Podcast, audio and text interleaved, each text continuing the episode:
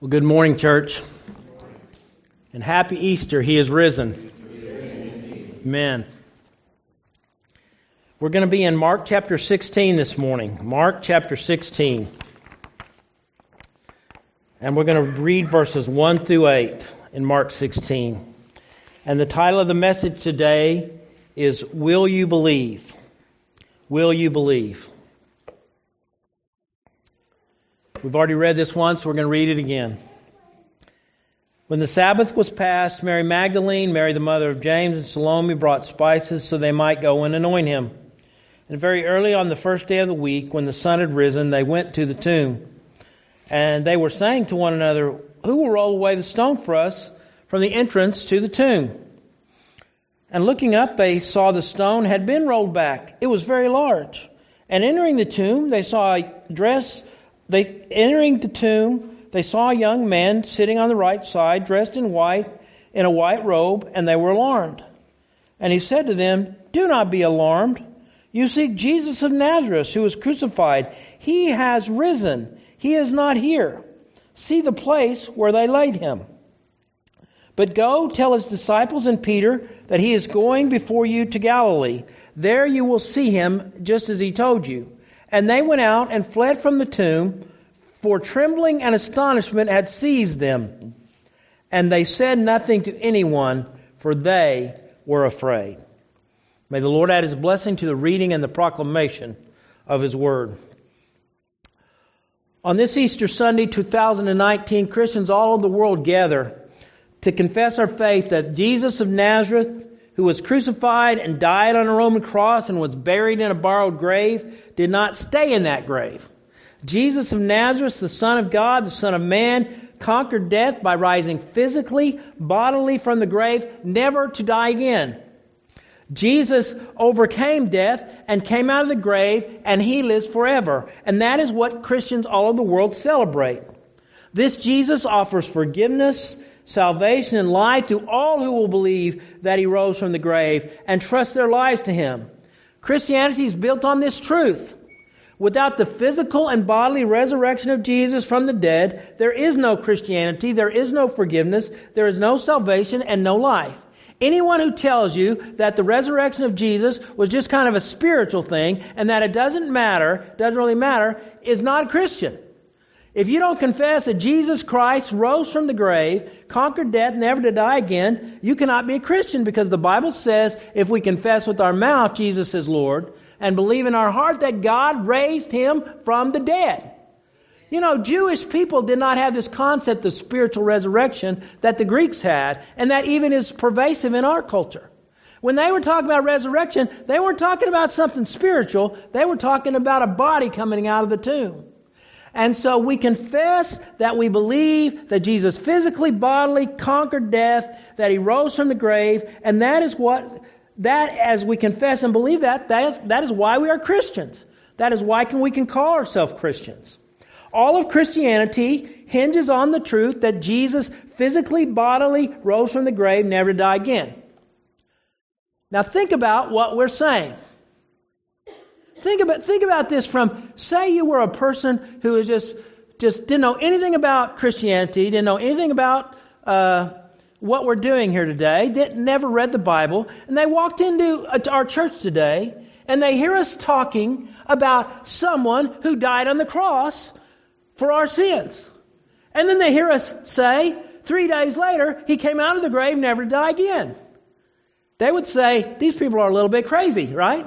You, you know, that's kind of what they would say. That's probably what they should say. Because men don't rise from the grave. People do not rise from graves. They stand in the, they, st- they stay in them. Uh, even the ancient people, you know, people say, well, the ancient world, they believed all kinds of superstition. They didn't believe people went into graves and, and came out of them. They didn't believe that. N.T. Wright wrote this in The Resurrection of the Son of God, proposing that Jesus of Nazareth was raised from the dead was just as controversial 1900 years ago as it is today. The discovery that dead people stay dead was not first made by the philosophers of the Enlightenment. I love that quote. You see, we know that dead people don't physically rise from the grave. Now there have been those who may we have thought of dead and been resuscitated, but even in those situations, they, they later die, right? Not Jesus. We are confessing and believing as the church of Jesus Christ that and we are staking our very souls on the truth that Jesus conquered death physically and he will never die again and he lives today and we are staking our souls that one day he's going to return and take us to be with him to live forever. That's what we are staking our souls on. Now, in the Gospel of Mark, Mark 1 through 8, we read what many scholars believe is the earliest of the written gospel accounts of the life of Jesus. And when we come to Mark 8, we, we, we read one of the shortest and least detailed accounts of the resurrection of Jesus. Now, if any modern translation of the Bible, it, after verse 8, it will, it will say, it will say something like this, like mine says, the ESV. Some of the early man, earliest manuscripts do not include uh, 16, 9 through 20. All of them will say that. Be, because, because many people believe one or two things about the Mark's gospel. They believe Mark 1 through 8, that Mark uh, the gospel, the ending of the gospel was somehow lost, and we don't have exactly how Mark ended the gospel. Or there are many scholars who believe that uh, Mark intended to end the gospel after verse 8. He did not intend for uh, verses 9 through 16, 9 through 20 to be there. And uh, early Christians thought, man, this is this is just too wild the way he ended the gospel. We we got to help him out. So so some people believe, some early believers added this. And if you read nine through uh, twenty, you basi- it's basically things the other gospels tell us about, right? It's kind of a recap of what they tell us about. But there are there are Bible believing scholars, people who believe in the inerrancy, the total trustworthiness of Scripture, who believe that Peter uh, that Mark ended the gospel after Mark 16:8. He, that he believed that he included no physical encounters with Jesus after his resurrection, like the other gospels, and they believe this because as they look in Mark's gospel and as they read uh, the gospel of Mark, they think Mark was trying to emphasize the, the fact of being a Christian is a, is, a, is a matter of simple faith. It's a matter of will you believe this or will you not? They believe Mark intended that the testimony of the women who visited the tomb and the testimony of the angel who proclaimed, Do not be alarmed. You seek Jesus of Nazareth who was crucified. He has risen. He is not here. See the place where they laid him. They believe that he, he said, That's all you need. Will you believe it or will you not? Uh, this is all you need. Will you believe it? Is it enough testimony for you to, to decide if you believe Jesus was raised from the grave or not? Now, today, a lot of times you've heard me preach every Easter. You know, I'm not going to preach on, you know, something weird on Easter. I'm going to preach on the resurrection, right? You know, every Easter you've heard all kinds of sermons from me. I've, only, I've been pastor here. This is my fifth Easter sermon. And so, so sometimes I've gone into uh, kind of a, a list of uh, evidences that Christ bodily and physically rose from the grave. And, and I do believe there are many facts and evidence that support. I believe you have to accept it by faith, but it's not a blind faith. It's not a blind faith. It's faith based on facts. If I told you, uh, you could go out here, you know, go down Milwaukee and then, you know, uh, go go right on Stoughton and hit 30 and then take East Washington and you could see the Capitol. Well, you know, if you didn't live here, you might not know that was true, but but you could believe it because I'm a guy who lives here. He probably knows, right? And if I'm good at giving directions, maybe I'm not. But anyway. But but it's not a blind faith. It's a faith uh, our faith in Jesus is based on truth and facts, but it still takes faith. It still takes faith. They didn't have a video camera recording when Jesus rose from the grave. And some people wouldn't believe even if they did have a video camera doing that. We, we, we didn't see it, and so you have to, you have to say, do I believe this or do I not? Now, I believe that a rational person looking at all of the evidence will come to the conclusion that Jesus physically and bodily rose from the grave. I don't believe Christianity is irrational. I believe it's the most rational thing in the world. But, but it still takes faith to believe that Jesus rose from the dead. Now, if you want to go into more of like the physical evidence, there's some books on the table in the in the foyer called "The Case uh, for Easter," and that goes into a lot of the a lot of the uh, testimony and the facts and the evidences of the resurrection. And if you'd like to read that or take one, there's plenty of books. I have more in my office. And in fact, if you want to give that to someone that you want to, to share the gospel with, that's a good little book. It doesn't take that long to read to share with them the gospel. So I encourage you to do that. But today, I want to talk about the necessity of faith in order to believe Jesus and believe in Jesus and to believe that he rose from the grave. Faith is necessary to follow Christ. It's not blind faith, but faith based on facts and truth.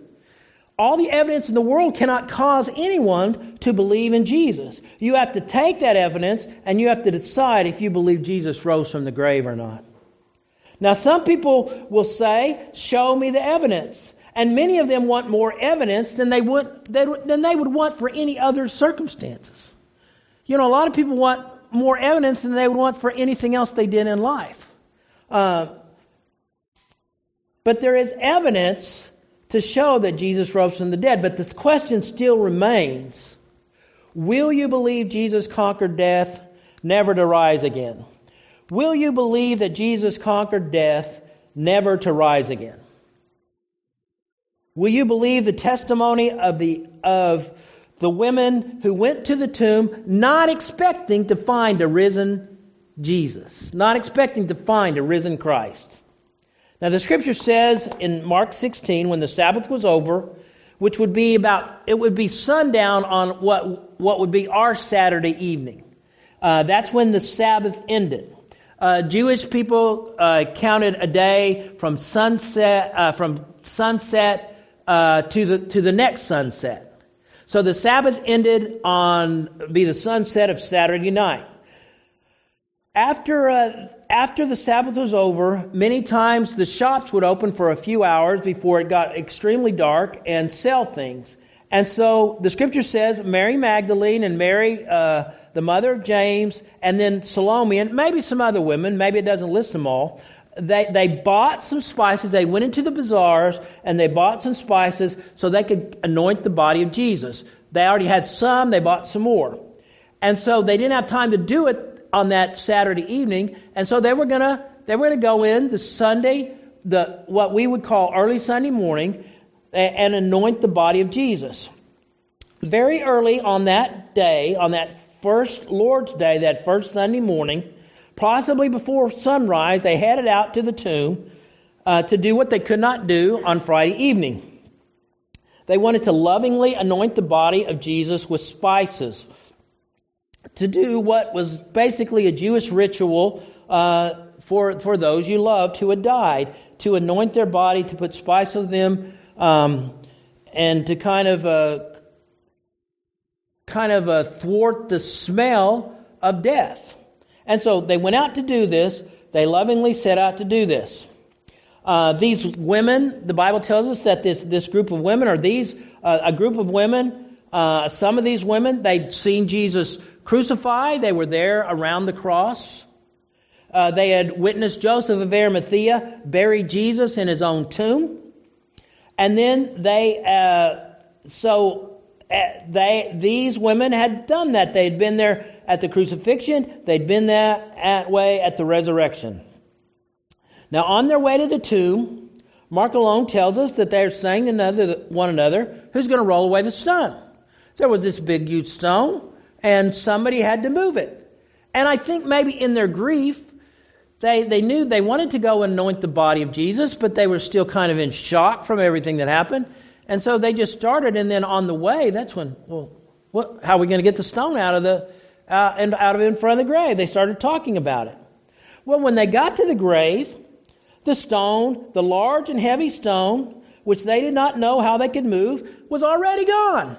It was shoved out of the way. It was pushed out of the way. Uh, and, uh, and the entrance to the tomb was open. Uh, this was, they did not anticipate this. They did not go there to think, well, we're going to see Jesus rising. They had they did not anticipate it in any way. So they entered the tomb, uh, the scripture says, and, and you got to put all the accounts together to, to, get the complete story. But basically, uh, they were frightened. Maybe some of them ran back to tell the disciples. Uh, it, the Bible does say Mary Magdalene ran to tell the disciples they've taken the Lord. We don't know where they put him. But, but some of them entered the tomb, and when they entered the tomb, they saw a young man in white robe, the scripture says, um, and uh, sitting on one of the shelves in the tomb. Probably where the body of Jesus might have been.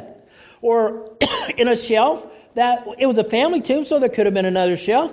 They saw a young man dressed in a white robe, and uh, and that's what they saw. And Jesus, Matthew and Mark tell us, uh, Matthew and Luke tell us that this was an angel. And There maybe were a couple of angels around. Now, the disciples of Jesus, these women, these followers of Jesus, went to the tomb. They found something they did not expect to find. They in no way anticipated an empty tomb. They went there to say goodbye. They went there to lovingly prepare the body for burial. They went there to weep and mourn over the Jesus that they loved that they thought was dead. Maybe none of them had heard that Jesus tell, told his apostles, uh, I'm going to rise up to third day. Or maybe they did, but, but none of the disciples basically remembered that, even if they did hear it. And when they got there, something had happened. They were alarmed. They were dumbfounded. It's a strong Greek word Mark uses. It means to be unable to speak, to be astonished. They went there not expecting to find an empty tomb, but expecting to find a dead Jesus. And they found something completely different. Will you believe the testimony of the women who went to the tomb not expecting to find a risen Christ? Will you believe the testimony of the angel from the empty tomb? Now, what was the message of this man in white, this angel? He said, Don't be alarmed. Jesus, you seek Jesus of Nazareth. I know why you're here. You seek Jesus of Nazareth. Jesus, the man from Nazareth the historical person from Nazareth. Now, that was very important when Mark wrote his gospel because there were already heretics saying that Jesus really didn't die. He really wasn't a man. He just appeared to be a man. And so they, they, you know, Mark wrote, You seek Jesus of Nazareth, the man from Nazareth, uh, the one you knew, who was crucified. he has risen. He is not here. See the place where they laid him. The angel basically said, Stop being so dumbfounded and speechless. Uh, I know why you're here. This one, this Jesus that was crucified, this Jesus that you saw die on the cross, this one that you saw someone pierce his side and blood and water spill out, this one who was dead as a doornail when you last saw him on that uh, on that day before the Passover, on that Friday evening, the one the one dead he is not here. He is risen. And then he said, Look at the place where Jesus lay. The angel testified Jesus had risen from the grave. The other Gospels tell us uh, that the women initially concluded otherwise. Some of them ran and say they've stolen the Lord. We don't know where they found him. Um, but the angel said, No. Jesus rose from the grave. He's alive. Look at where he was laid. If they would have looked at that place, the other Gospels tell us that they would have seen the headcloth kind of by itself. They would have seen Jesus' body, the, the grave cloth just kind of lying there, because when Jesus arose, he rose physically and bodily, but his body was different than it was before uh, he died.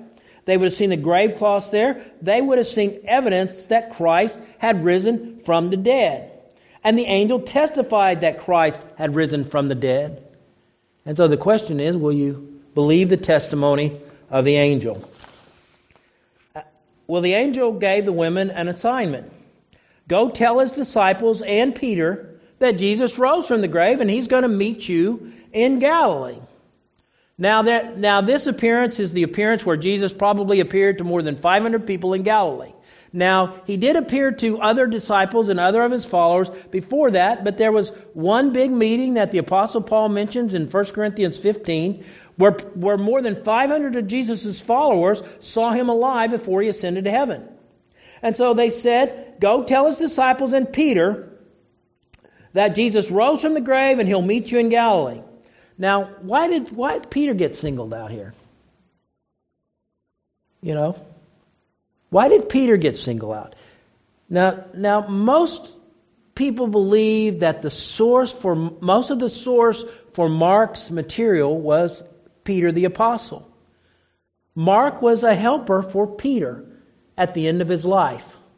And Peter, he probably used Peter's sermons as the source for his gospel. Although we do know Mark had some personal uh, contact with Jesus, but Mark also was uh, close to Peter, and so Peter probably was the main source. Now Peter singled out here. Now, but but why would Peter be singled out, and why would Mark mention that? Because you see, Peter had said, "Lord, I, I don't know you," when it was got when the going got tough. Peter had said, you know, uh, he, he, he saved his own behind, right? I'm not going to, you know, he said, I'll never deny you. But when the going got tough, you know, the little girl says, You're, you're one of his followers. He said, I don't even know him. And he used the first few curse words with that. He denied Jesus. And he realized it when the rooster crowed, and the scripture says he went out and wept bitterly. Do you think Peter might have thought, hey, even if Jesus is alive, he can't ever use me again? He can't ever use a, a, a traitor like me and what I'd done. And so Jesus said, Go tell his disciples. And Peter. you ever felt like that? You ever felt like you just blown it so big that God can never use you or work through you? Maybe day to today, God's saying, You're still on my team. I still got a purpose for you. I'm still going to work through you. You're still going to be my witnesses. Go and tell Peter. Well, then the scripture says the women went out and fled the tomb. They were trembling and astonished. And for a time, they didn't say anything to anyone. They, they didn't know how to handle this. The other Gospels tell us that they had an encounter with Jesus as they ran back. And so maybe that strengthened them to do what they needed to do uh, to tell his disciples. But these women were trembling, they were fearful, they were scared. The women who had been faithful to be at Jesus' crucifixion when most of the men had fled, who had witnessed the burial on the Friday evening before, were then privileged to be the first witnesses to the resurrection of Jesus.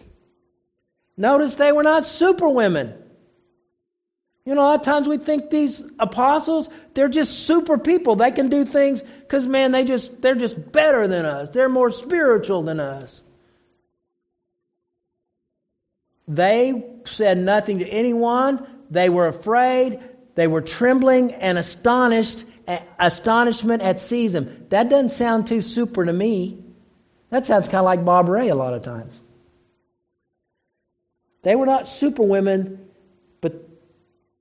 but they were counted as the ones to bear witness that Jesus had risen from the dead. You know, it's interesting. If the if the resurrection story had been a made up story, they would not have included the testimony of these women as the first witnesses to the resurrection. In the first century, a woman could not testify in court.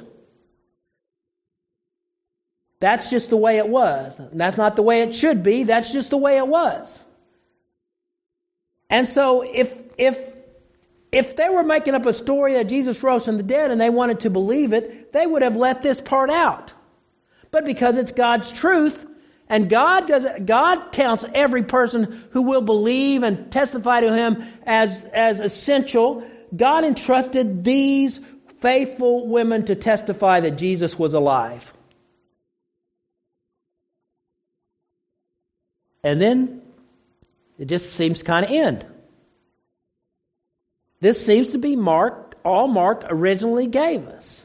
Maybe he added to it later. We don't know. We don't know how. The rest of that got there. The earliest manuscripts do not include it. Uh, but it seems to be that's all he gave us. The testimony of these women who never expected to see Jesus alive again, and the testimony of the angel that said, Don't be alarmed. You seek Jesus of Nazareth who's crucified. He has risen. He is not here. See the place where they laid him. Now, there was a lot of other testimony. You, you don't just read Mark, but you read Matthew and Luke and John. You find other testimony. You read 1 Corinthians and Paul's testimony of the resurrection. Uh, but that's all Mark gave us. The other Gospels fill in the details, but Mark basically says that's all you need. Will you believe? Will you believe? Now we know many in the first century did believe, didn't they?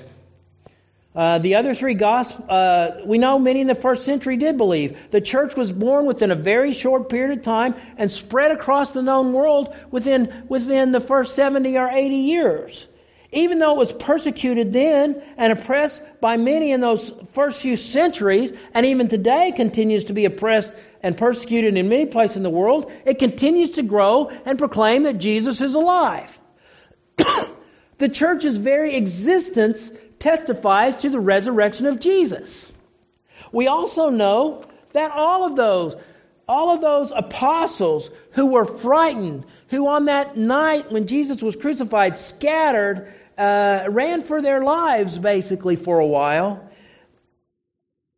they were so afraid of what would happen to them after Jesus rose from the grave. Every single one of them, except maybe the Apostle John, was martyred for their faith. They didn't martyr because they made up a story that they were trying to fool the world with. No, they, mar- they were martyred because they, they testified that Jesus rose from the grave and they were willing to die for that truth to die for that fact, to die because they believed if they died, Jesus going to raise him up to be with him, just like he was risen. He was he arose from the grave. Don't people don't die for a lie. They they don't do that.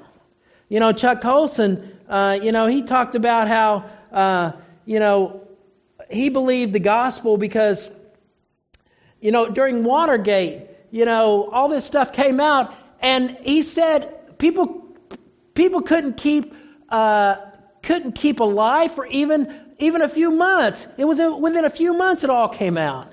And he says, there's no way these 12, these 11 apostles could have gone to their deaths and kept that if it wasn't true. The testimony of these women, the word of the angels, and other evidences are what you get. It might not be enough for you to say, I'll believe that Jesus rose from the dead. But if it's not enough, I just want to ask you, what do you, what do you need? What more do you need? What more do you need? There are people who have studied the evidence for the resurrection, skeptics uh, like Josh McDowell started out, like like there's another, there was a lawyer in the last century and many others. They started out, I'm going to disprove it, and when they studied the evidence, they came to faith and, and had to put their trust and faith in Jesus Christ. Why don't rational men and women believe? Why why doesn't that happen? Because it involves a surrender of the will, a willingness to confess Jesus as Lord. You see, if these things are true, you can't continue to live for yourself. If Jesus did die and rose again, and you believe that, you cannot live for yourself any longer. You have to surrender your will and say, Lord, I will believe and live for you. The weight of evidence by any neutral observer, I think, points to bodily and physical resurrection of Jesus. But the question still is Will you surrender your life to Him? Will you believe the evidence? Will you believe these witnesses? You see, I'm saying to you this morning, to every one of us, our very souls depend on what we do with this. What are you going to do? Will you believe Jesus conquered death, never to rise again? Will you believe in Jesus and trust your life to Him? If you never have, will you do that today? Christians, will you, will you, will you say, Lord, I know this is true, and I've staked my life on it, but Lord, help me truly to live every single day with the passion to share and to live in the truth that you died for me and that you rose again. The question is will you believe? Will you believe? Let's pray together.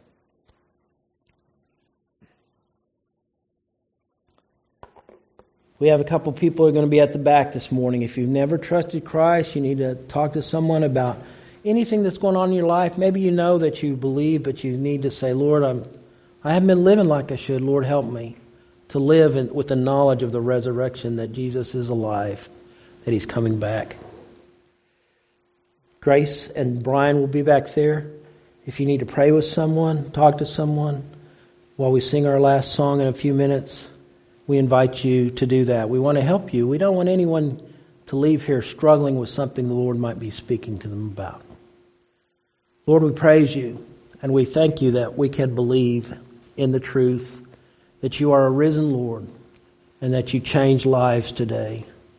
And I want to thank you, Lord, that that somehow you've enabled me to believe. And I thank you that you've enabled so many to believe. And I pray that there's those anyone who's struggling. And Lord, they, they basically know they should believe. I pray that today they surrender their will to you and say, I do believe, I will believe, I will receive Jesus and live for him from this moment on. Father, help us to live every moment in the light of the truth that we serve a Savior who is alive, who conquered death, and who one day will return for his church to reign forever and ever over all things. Help us to live in that truth. In Jesus' name, amen.